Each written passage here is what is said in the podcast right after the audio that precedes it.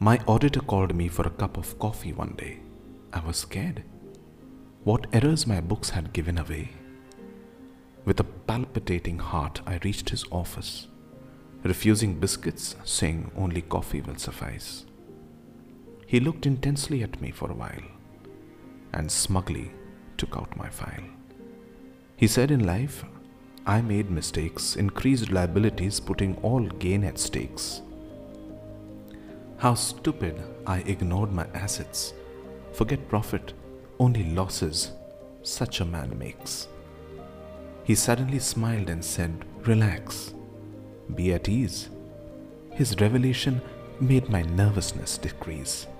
He firmly said that I should be grateful. My friends batted for me. Oh, how thoughtful. They are my real assets, and hence I gained. I should profit from life. They only bargained. This life is a trial, and sometimes we retreat. Friends help to complete the balance sheet. This beautiful poem and muse was sent to us by Ganesh Ayer.